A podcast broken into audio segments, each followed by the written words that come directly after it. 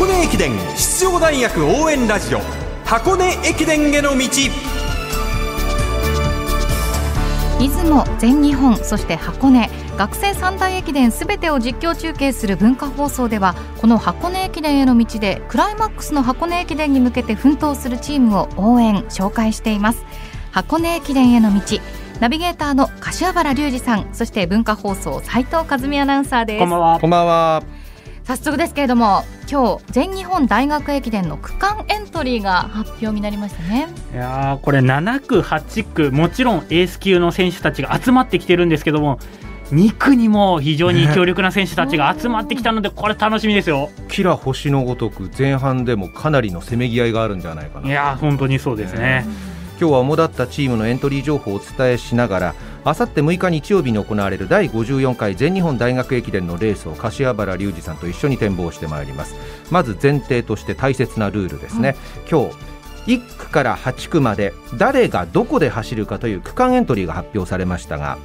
リザーブ選手ポイントの間で各チーム3名までレース当日のメンバー変更が可能です優勝争いをするチームがどんな変更を仕掛けてくるのか非常に楽しみなんですが順を追ってメンバーを見ていきます。まずは全日本大学駅伝3連覇とシーズン3冠の2つ目のタイトルがかかる優勝候補筆頭駒澤大学です。1区4年円健介。2区1年佐藤圭太。3区2年吉本真宙。4区1年山川拓馬。5区3年赤星優斗。6区3年安原太陽。7区4年田沢蓮8区4年東山静也。そして補員です。4年キャプテン山野力。3年青垣響。3年鈴木芽吹。3年花尾京介。そして2年篠原幸太郎の5名です。強力ですね。すごいですね。もうとにかく7区の田澤選手までどうやってつなぐのかっていうのも非常に大事になってきますし、はい。ここに田澤選手がいる7区にいるってことは、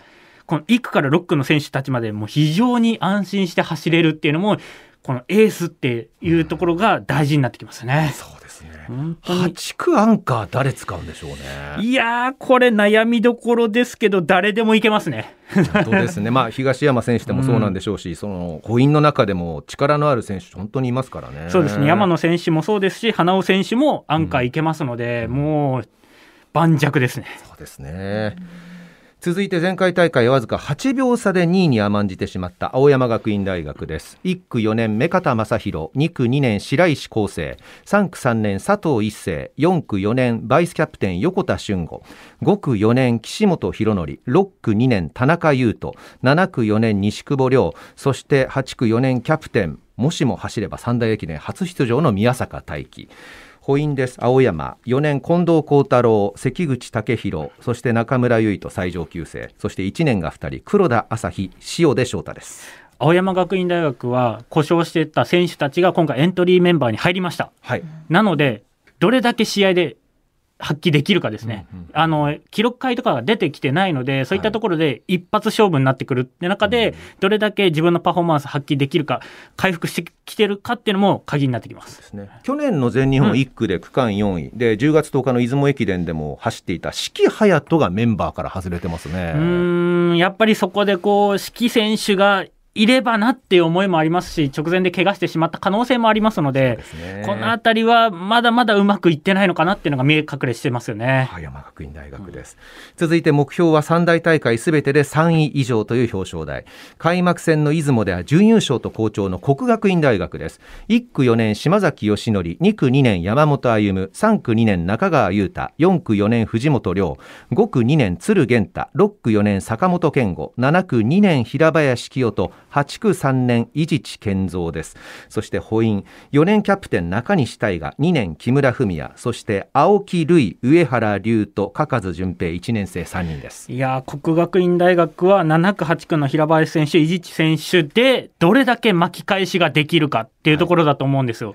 なので、伊地知選手は一人で押していける力、ハイパフォーマンスで押していける力もありますので、はい。ここで逆転できる可能性が出てきてる。去年この8区アンカー区間で区間賞を取ってるのはそうなんです選手ですからねなので、この選手がいるっていうだけで、やはり他のチーム警戒しますので、はいそういったところで、国学院大学はアンカー勝負までどれだけもつれ込めるこ、もつり、もつれ込むことができるか。本当ですね、そこですよね。その他注目のランナーです。3000メートル障害の日本記録保持者、オリンピアンの順天堂三浦龍司。今年も2区にエントリーされました。そして東京国際のエース丹所健。早稲田のエース井川龍斗。東洋大学で注目される石田康介も2区ですね。いやこの佐藤圭太選手と三浦龍司選手の戦いがもう一回見れるっていうのは、はい陸上ファン、駅伝ファンからするとめちゃくちゃ楽しみですよ。京都洛南高校の後輩駒澤佐藤、先輩順天堂の三浦ということですよね。はい、なので、この第2ラウンドがここで開幕するっていうのが、やはりいいなと思うのと、中央大学吉井兄弟のお兄さん、吉井大和選手は現在リバリザーブなんですが、はい、2区もしくは4区に入れば、3区の弟、吉井俊介選手選手と兄弟リレーが実現する可能性も出てきてます、うん、そうですね、あと東京国際で、はい、えーと、10月の出雲駅伝左ふくらはぎの肉離れで欠場していたヴィンセントがやはりこの全日本外れてるんですよね、はい、まあ、無理させたくないですよね。箱根駅伝っていうところに標準を合わせるんであれば、ルカ選手ももちろん長い距離いますので、はい、ここにあの留学生が置けるっていうのは非常に心強いので、はい、こういったところで、ルカ選手は、あの、やっぱり長い距離、マラソンも優勝しているので、こういったところで使えるっていうのは非常に強力です。そうですね。